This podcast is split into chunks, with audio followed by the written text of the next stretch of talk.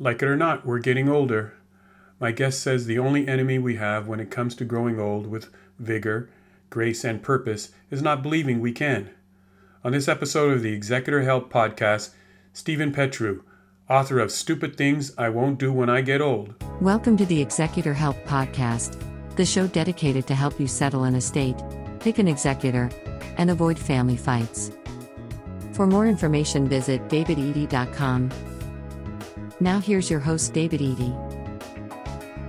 Today with me on the Executor Help Podcast is Steven Petrow. He is an award-winning journalist and author, best known for his Washington Post and New York Times essays on aging, health, and civility. He's also the author of the very funny and emotional book, Stupid Things I Won't Do When I Get Old. Steven, I want to thank you for taking the time to have this conversation. Tell you what I really loved about the book. When I'm reading it, it had me nodding, saying, yeah, I get it. And then there's an emotional moment where I go from laughing and agreeing with everything you're saying to the touching moments about emotional part about a dying parent. And we'll talk a little bit more about that. So I just want to thank you. Well, actually, my first question to you is, are you old? Do you feel old? How old are you? Am I old? Do I feel old? Well, I am 65. Okay. And in this country, because I know you're in Canada, this is considered my Medicare birthday. And congratulations. Thank you. It's been a little bit more interesting than I anticipated. So Stupid Things was published a year ago when I was 64, and I didn't have any problem with, telling in every interview I'm asked how old I am, and I was like, well, I'm 64. I felt great. I feel great, but and I've always talked about how age is just a number, and you really just want to get into what's your mental state? How do you feel about things? Are you engaged? Are you curious? But I did find that, 65 kind of made me think a little bit harder about that. I think in part because I get this response from people, oh my God, I can't believe you're 65. And it's kind of like a half compliment.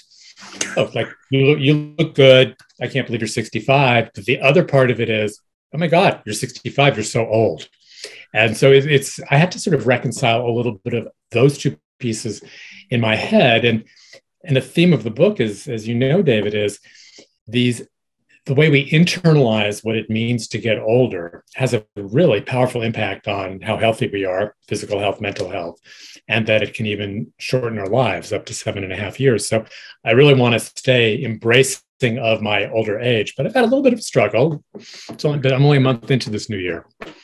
Well, I'm 62, so I'm a little younger than you. Mm-hmm. So as we're both baby boomers. What are your thoughts about being old? Is it what you thought it would be like? Because if we think of when we were growing up, we're saying 65. Wow, that's really old. And now we're here. Is it what it's cracked up to be?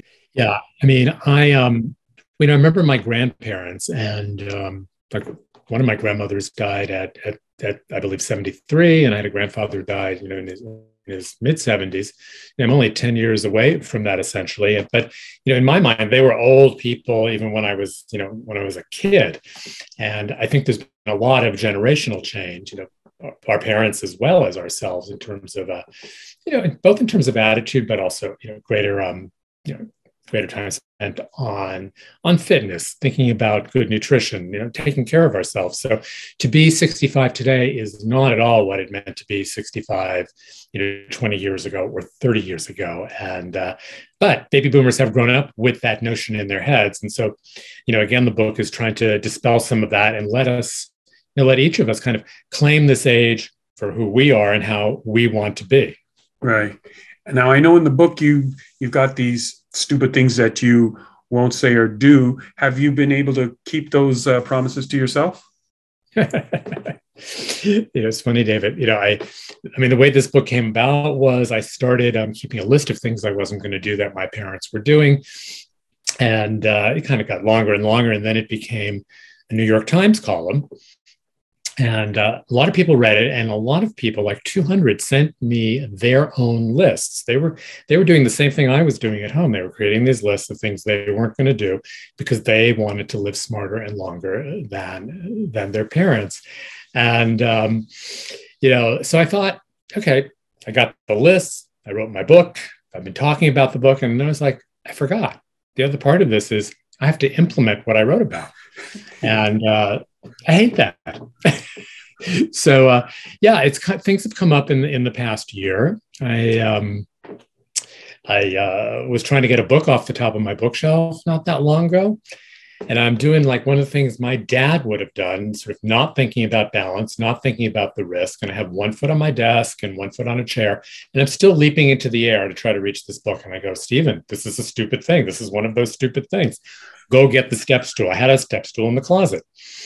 And that was like the first moment where it's like, okay, you really need to start implementing this list because no one escapes from, getting older, and we want to get older and be healthy and be happy and not have a broken this or that.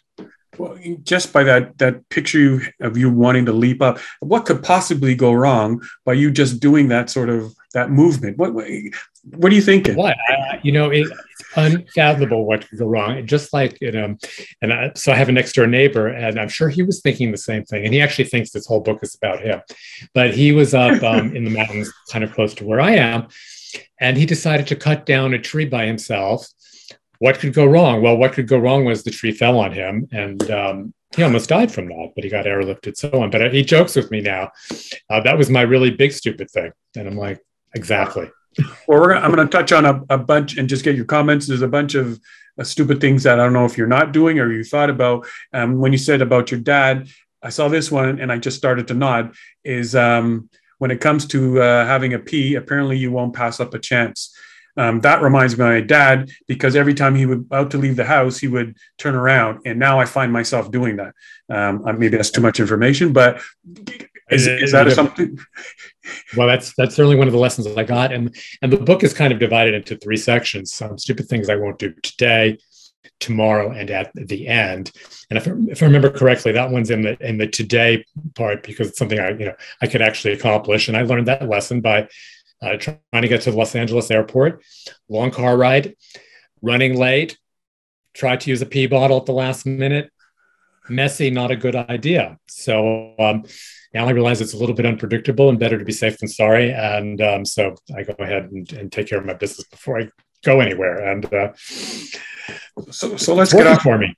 So let's get off our pee rituals, both of us. So okay. Well, another one you won't do is you won't lie to your doctor anymore. Was that becoming a problem? That was on my list in terms of my parents. And I saw both of them lying about, they would say they're taking their medications.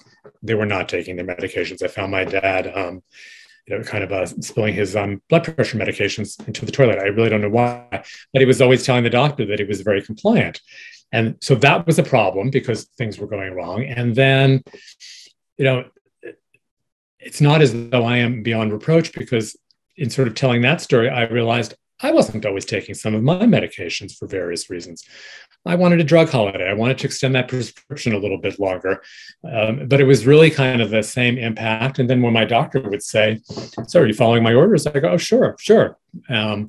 And I had a problem with a SSRI, an antidepressant medication, that I wasn't following his orders, and I learned to be more truthful, kind of as a result of a harsh and scary incident. So let's consider our doctors our partners rather than our adversaries. Yeah, absolutely. And does that mean that reason why you won't stop enjoying yourself, even though that means the occasional candy bar? More than the occasional candy bar, but life is meant to be lived. Interestingly, I'm now writing a new book about finding joy in challenging times, which comes out of the pandemic. But I think it's something that I was aware of, but really hadn't been able to articulate in the way that I'm trying to now. We can do all these things in terms of self-improvement. Not put ourselves at risk for this or that. Eat better.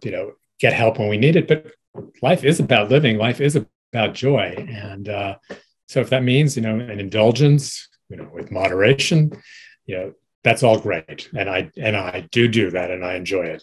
And I think the joy offsets, you know, some of the calories, or maybe I'm a little bit in denial.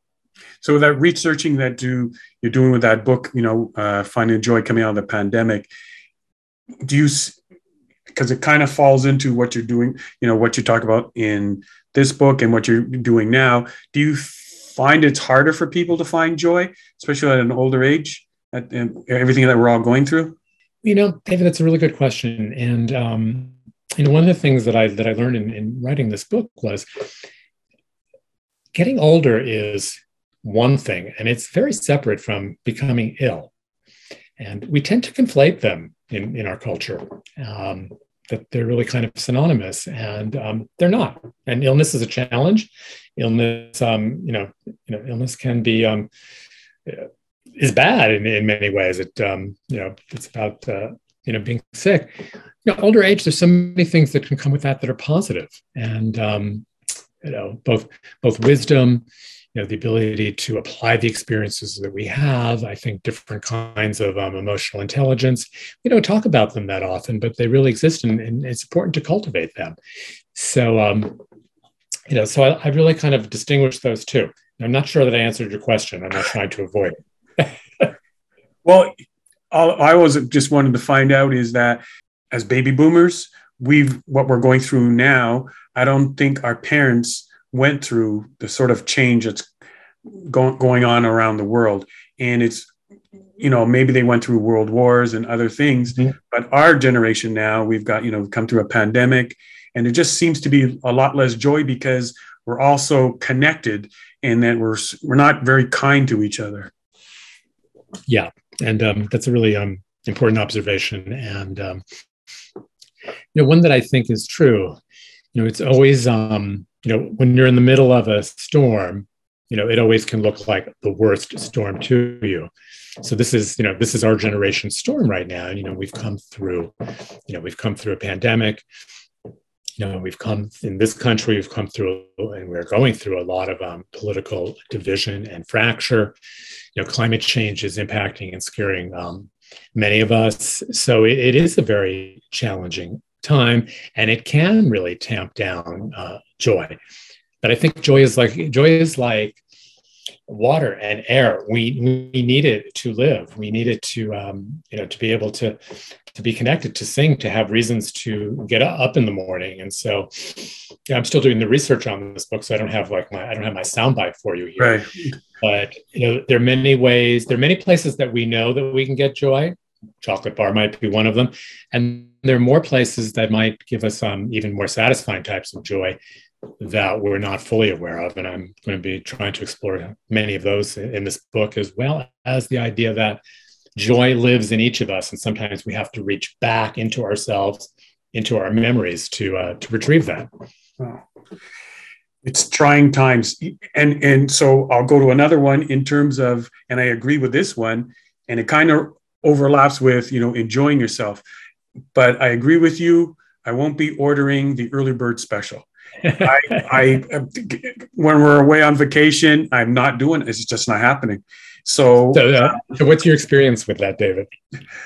It just seems wrong that I'm eating at 4:30. It's like that Seinfeld episode where, you know, yes, the food's better at 4:30, but it goes up at 6. I can't do it. Would that make me feel old? Will that make me old? Well, you know, do you do it early bird special? I generally do not. I really try not to. And, so a lot of this book is about just trying to open our eyes a little bit to some of the decisions we make and habits that we have without really thinking about them. And this is one that definitely came from my parents. That as the years went by, you know, they were kind of continental in when we would eat dinner growing up, because my dad worked kind of late days, and we would eat at 7 or 7:30 in the evening. You know, and by the time they got into their late 70s, early 80s, they wanted to eat at 4:30 or 5. I had just finished lunch, as is generally the case. But this is actually one of the ways that we kind of start to shorten our days. And then, you know, you go to sleep earlier, you don't sleep well. and it becomes part of this cycle. So while I'm all for people saving money by going out, for the early bird special, I kind of got knocked around a little bit, seniors don't have as much money, and I totally get that point. Think a little bit about sort of how you want to structure your day. You're not likely actually to be hungry at that time, but it's kind of becomes the convention. People do it, and then we're all sheep. So don't be a sheep. Okay, I agree with that, but it's going to be a long while before I'm eating at 4:30. It's just not going to be happening. Maybe never do. Probably, I think so. I found it kind of interesting, the question you talked about, won't be unkind to those with dementia.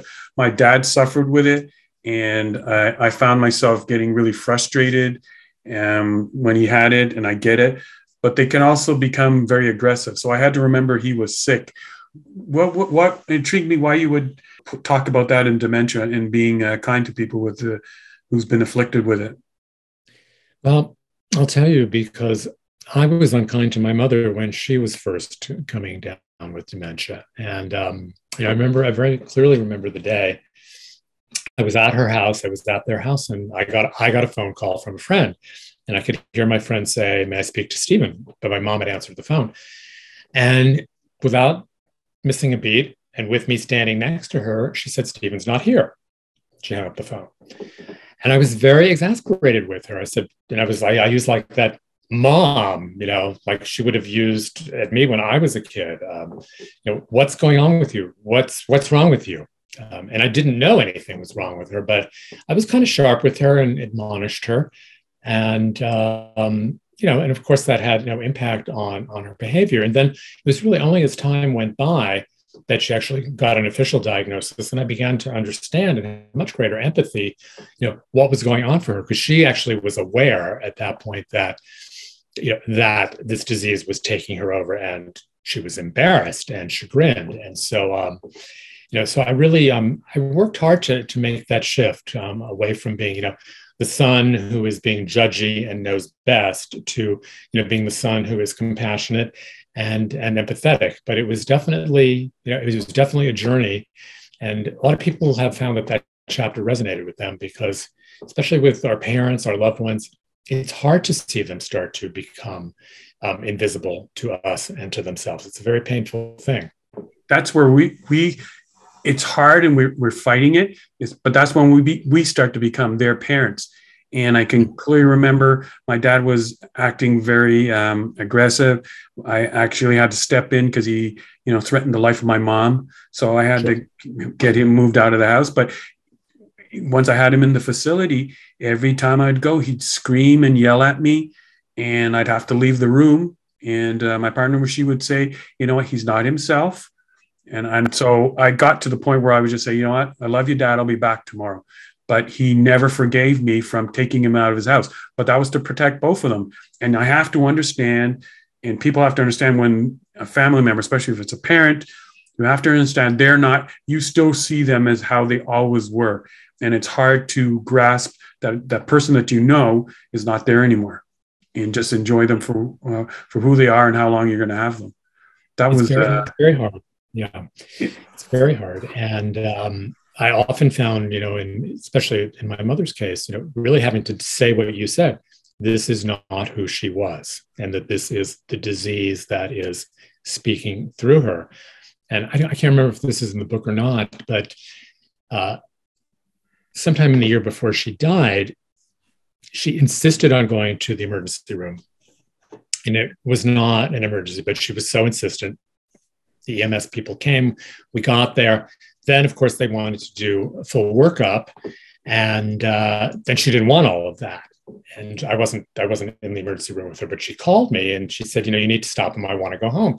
And I said, Mom, you're there now. You insisted on being there. They have to finish. And she kind of ripped into me and said, I have done so much for you my entire life. You are the worst son. You will not get me out of this place. That really struck me. And I had to actually say to myself, that is not my mom speaking. Exactly. But it was really challenging. And it was still painful, even though I knew that wasn't my mom actually speaking. That's how my dad was. It's just like, You just look at them. Yeah.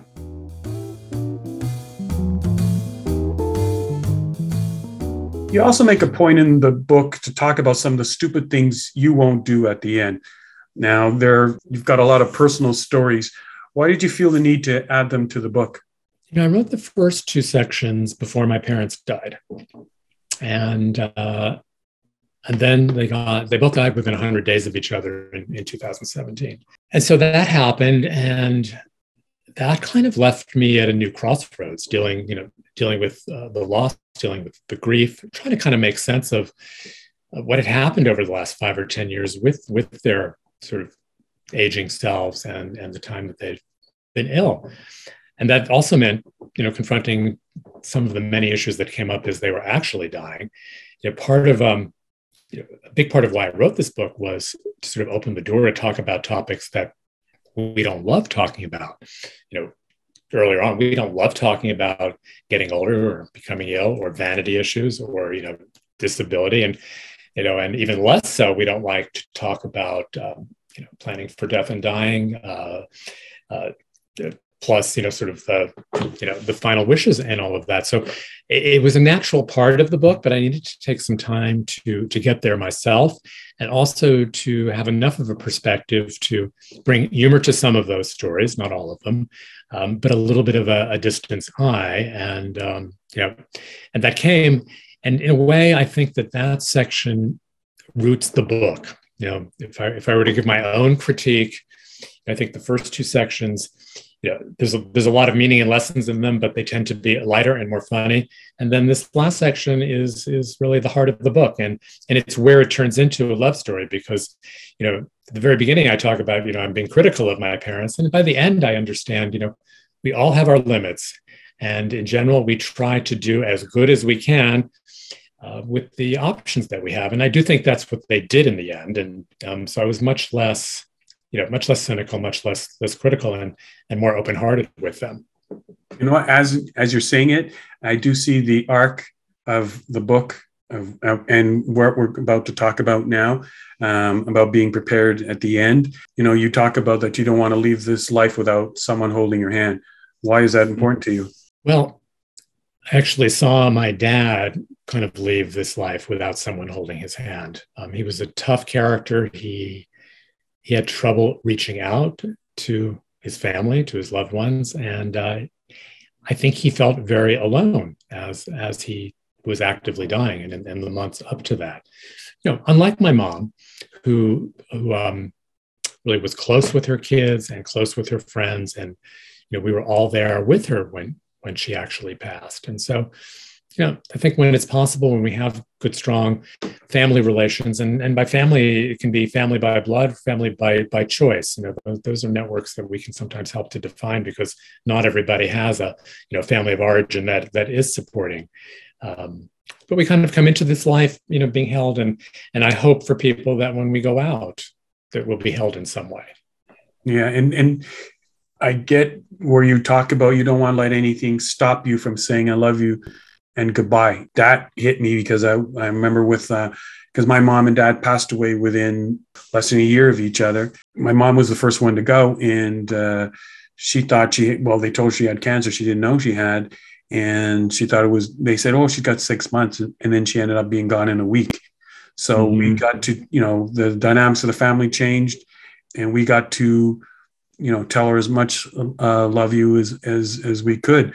How was that? Because I know that's part of the crux of the relationship you had with your mother. Is that why you wanted to talk about that, and why you feel that's what you want? Yes, and I think many of us, if not most of us, we're reluctant to acknowledge that someone is dying, forgetting that we are all going to die at some point.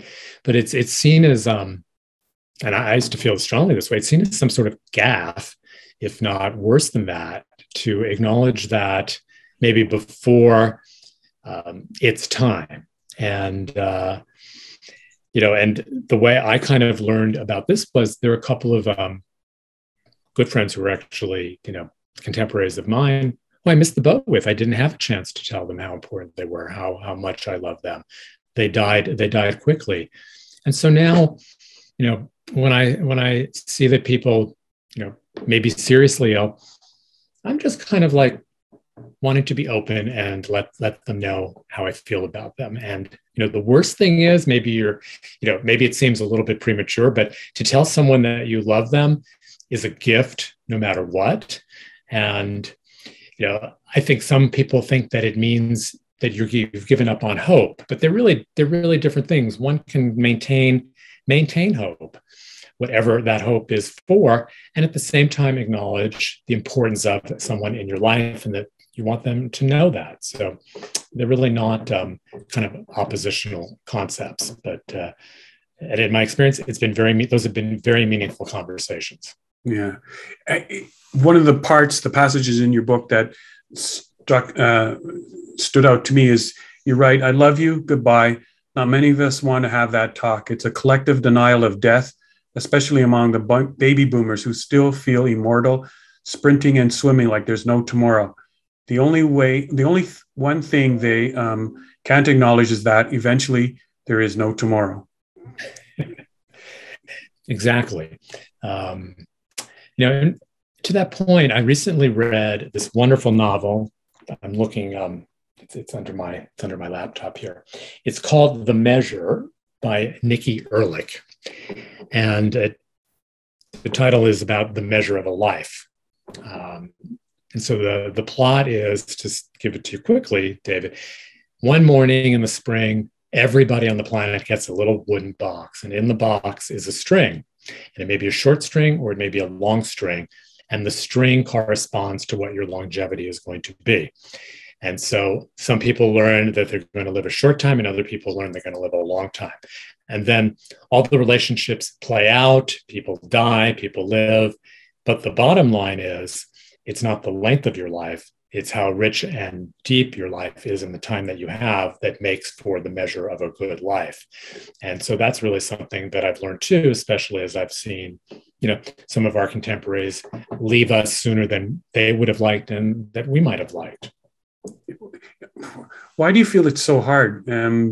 You write how you and your mother did it in terms of talking about death and going through her final days, final hours. You know, my mom was ready to talk about her dying before I was, and twice she kind of opened that door, and twice I closed it because I wasn't ready to acknowledge that she was that ill. And then when it came to the third time, I realized I needed to get out of my comfort zone because I could help her by having this conversation. And the first question she asked was, you know, will it hurt when I die? And, you know, there is an answer to that. And the answer is, you know, with proper medication, and she wound up having hospice care, no, it did not hurt. So that was important to like assuage her concerns about that. And then the second question was about what would her legacy be to, you know, to her kids and her grandkids. And that was more complicated, but that was really a useful and beautiful conversation to have. And so, so since then, you know, I follow the lead of anyone who might be ill or seriously ill, but I try to travel with them. I try to go through the doors that they open and be there. And I think that's something that we can grow into if we're listening and if we're not afraid.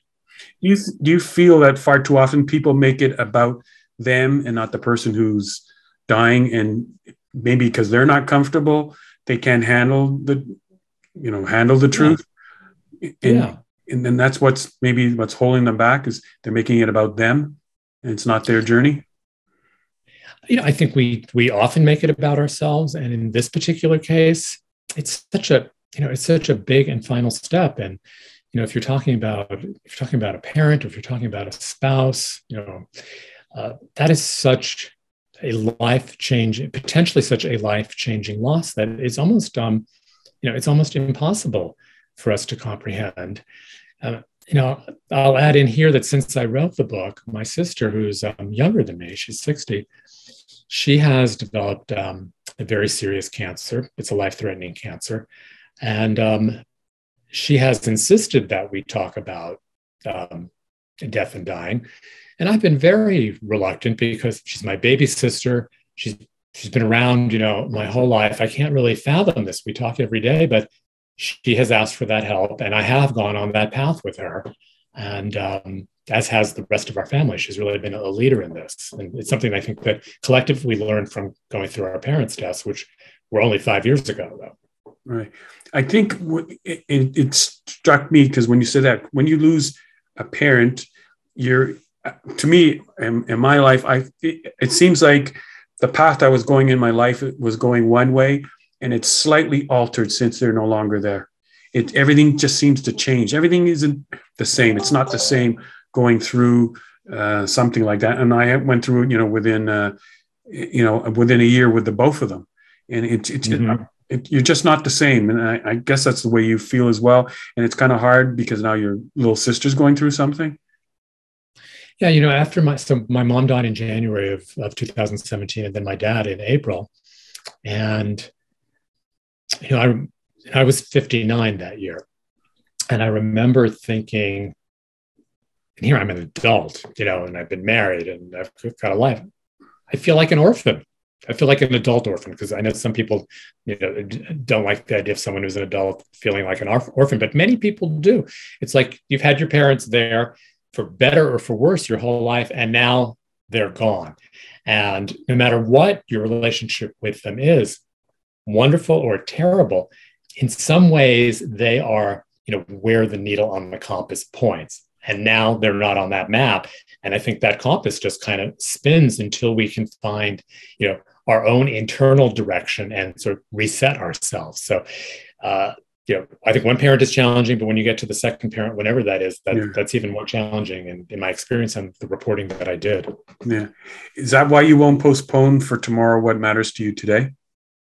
Yeah, that's a big part of it. You know, we don't know what tomorrow has. And, so if that's more candy bars today, again, within reason, you know, I'm for it. But and the other part is after 4:30. After 4:30, after 6. Yeah. And the other part, David, is that when I was a young man, when I was in my 20s, I had testicular cancer that had spread. And so that was a scary and life-threatening experience for me, and a formative one in terms of not being able to count on a forever number of days of tomorrow. And really from that time, it made me focus more on, you know, today, and what do I want to get out of today, and how do I live? You know, how do I live in the present, in my relationships now, rather than looking down a road that I may not get to. Right.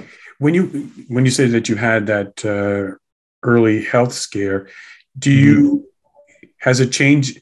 Did your perspective on life change then, and it's a different path to where you are now, and how you look at life and death? Well, I remember back in that day, it was unclear to me whether I would survive. And so it led to a series of decisions that were very like today focused. And so I was 26. I didn't start saving for anything until 10 years later, when it was clear I'm still alive and I'm going to need some sort of nest egg. And when it came to like work, I didn't go on a conventional career path. It was like, oh, I'm interested in doing this. I'm going to do that. And then I'm going to do that. But it was not really coherent. I was kind of bouncing around, and, you know, that's not uncommon among cancer survivors. And there was a certain amount of depression involved with all of that too. So it took me some time to kind of rebalance myself and to get some therapeutic help, and then kind of get back on a more, you know, I'll call it a conventional work and life plan. But that was then. You know, now when I look back, it also gave me different experiences, and it's helped me to see, you know, how life can be tenuous, and how life can be precious at the same time, and to and to live fully, because we still don't know when the end is going to come. Yeah. So, having what you've gone through, who would you want when that time comes? Because it sounds like you got your life together and things are going well health wise. You're doing well. Mm-hmm. Okay, so who would you want to write your obituary? So there is a chapter in the book about the kindness to others of writing your own obituary. And it also, I was actually surprised. So I have not written my own obituary, to be honest, but I talked to many people who have, and I was surprised by how many people who had. And so I'm thinking of one woman, a friend of mine, and she's a very powerful female philanthropist. And she wants her life story told through a feminist paradigm. So she has written hers. Someone else I know who's like me in terms of grammar and all that, he does not want one of his family members, put in misplaced participles, not doing the Oxford comma. So he's got it down, 100% right his way. But I think it's a way also to take something else off the plate of the next of kin. So if it's something that you're comfortable with, go ahead and do it. I think it also allows us to think about, well, what did my life mean, and how do I want to leave that story to others? And so that may be the most important reason, to just think about it and talk about it. And so, does that apply to your funeral? And when you're saying taking something off your plate, in the book you talk about you want to have the Mary Tyler Moore. I know where you're going, David. You want the Mary Tyler Moore song to be playing. So let's take a listen first. So people who are not of our generation know what that song is. And then when we come back, you're going to explain what's the story behind that.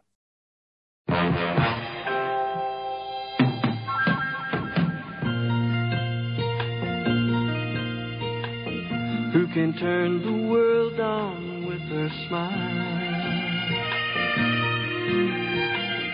Who can take a nothing day and suddenly make it all seem worthwhile? Well, it's you, girl, and you should know it.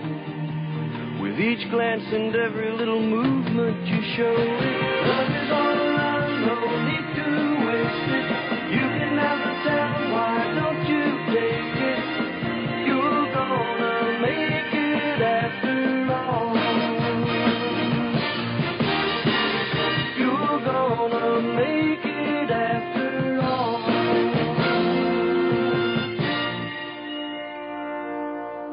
Okay, so that song, the title is "Love Is All Around." First of all, it was the theme to the Mary Tyler Moore Show, which was a hit sitcom in the 1970s. It was a really favorite show of mine and continues to play on in reruns. But that song speaks to me about the importance of love, the importance of cultivating love in our lives, and how it lasts. And so, there's kind of a beautiful sentiment in it. There's a memory element to certainly my generation, and anyone who knows me associates me with that song. So I think thematically and otherwise, that would be a nice aspect of whatever kind of service that I have. And so my siblings and others know to do that. Just hope they pay attention to me. When I saw that, and then I listened, when conjure up in my mind, again, in the 70s, it came on Saturday nights. When I think of Mary Tyler Moore, I think of the episode where Chuckles the Clown died, and it was the funeral. She thought, they thought she was crying when she was actually laughing. And the classic line that stays with me, a little song, a little dance, a little seltzer down your pants. That still kills me today. When I saw that, that's what I thought at first with Mary Tyler Moore. But your what it meant to you was something different. But okay. Well, I would say that is my favorite episode of all of them. And to just speak a little bit more about it, she is appalled. So Chuckles is the character at the TV station. She's appalled. And he's, he's in this peanut costume, and an elephant eats him and he dies. So it's completely ridiculous. But so everyone else in her office is like hysterical, peanut, elephant. And she's aghast with them. She's holding it all in. She gets to the funeral. She can't control herself. This is another way that we express grief sometimes through laughter or hysteria. But it is hysterically funny. A little song, a little dance, a little seltzer down your pants. That never gets tired for me. Recently, I had an individual on. She was talking about the importance of writing letters. And then when I was reading your book, you also talk about the importance of writing letters to your loved ones. Why is it important to you? This is another way to be mindful and to be kind and thoughtful to those who might outlive us. And so that the chapter of that book talks about a very good friend of mine, Jacqueline Zinn, who died about 9 years ago from brain cancer after being ill for about a year and a half. And, you know, as many people know, that's a terrible disease. She had four kids, she was married, and they were young. I think the oldest was in college at the time. And so as she was dying, this was in the last 3 months, and part of her body was paralyzed, she hand wrote these four letters to her kids, four letters to each, for graduation, from high school, from college, when they got married, and so on.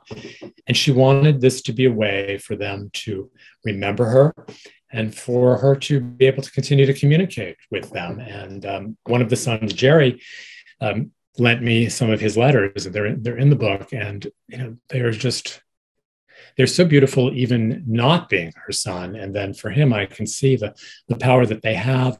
She hand wrote them, and she had that very traditional kind of 1950s, 1960s penmanship, you know, where the G is, you know, full of curves and the Q, and the handwriting says Jackie. And so there's so much that's in those letters, and they really are a prized possession of Jerry's and his siblings. And that's a lost art, the handwritten notes, you know, having a nice pen in your hand, writing those notes, and then sending them off to someone. You know, emails and texts, they're fleeting, but to get that handwritten note, I'm sure that it means a lot to the kids to have that piece of their mom still with them for forever and ever. Yes. My last question to you is, at this point in your life, you know, you're getting older. Are you satisfied with where you are in your life? And what do you hope people are going to get from reading your book? That's a big last question. I like to go out with a bang.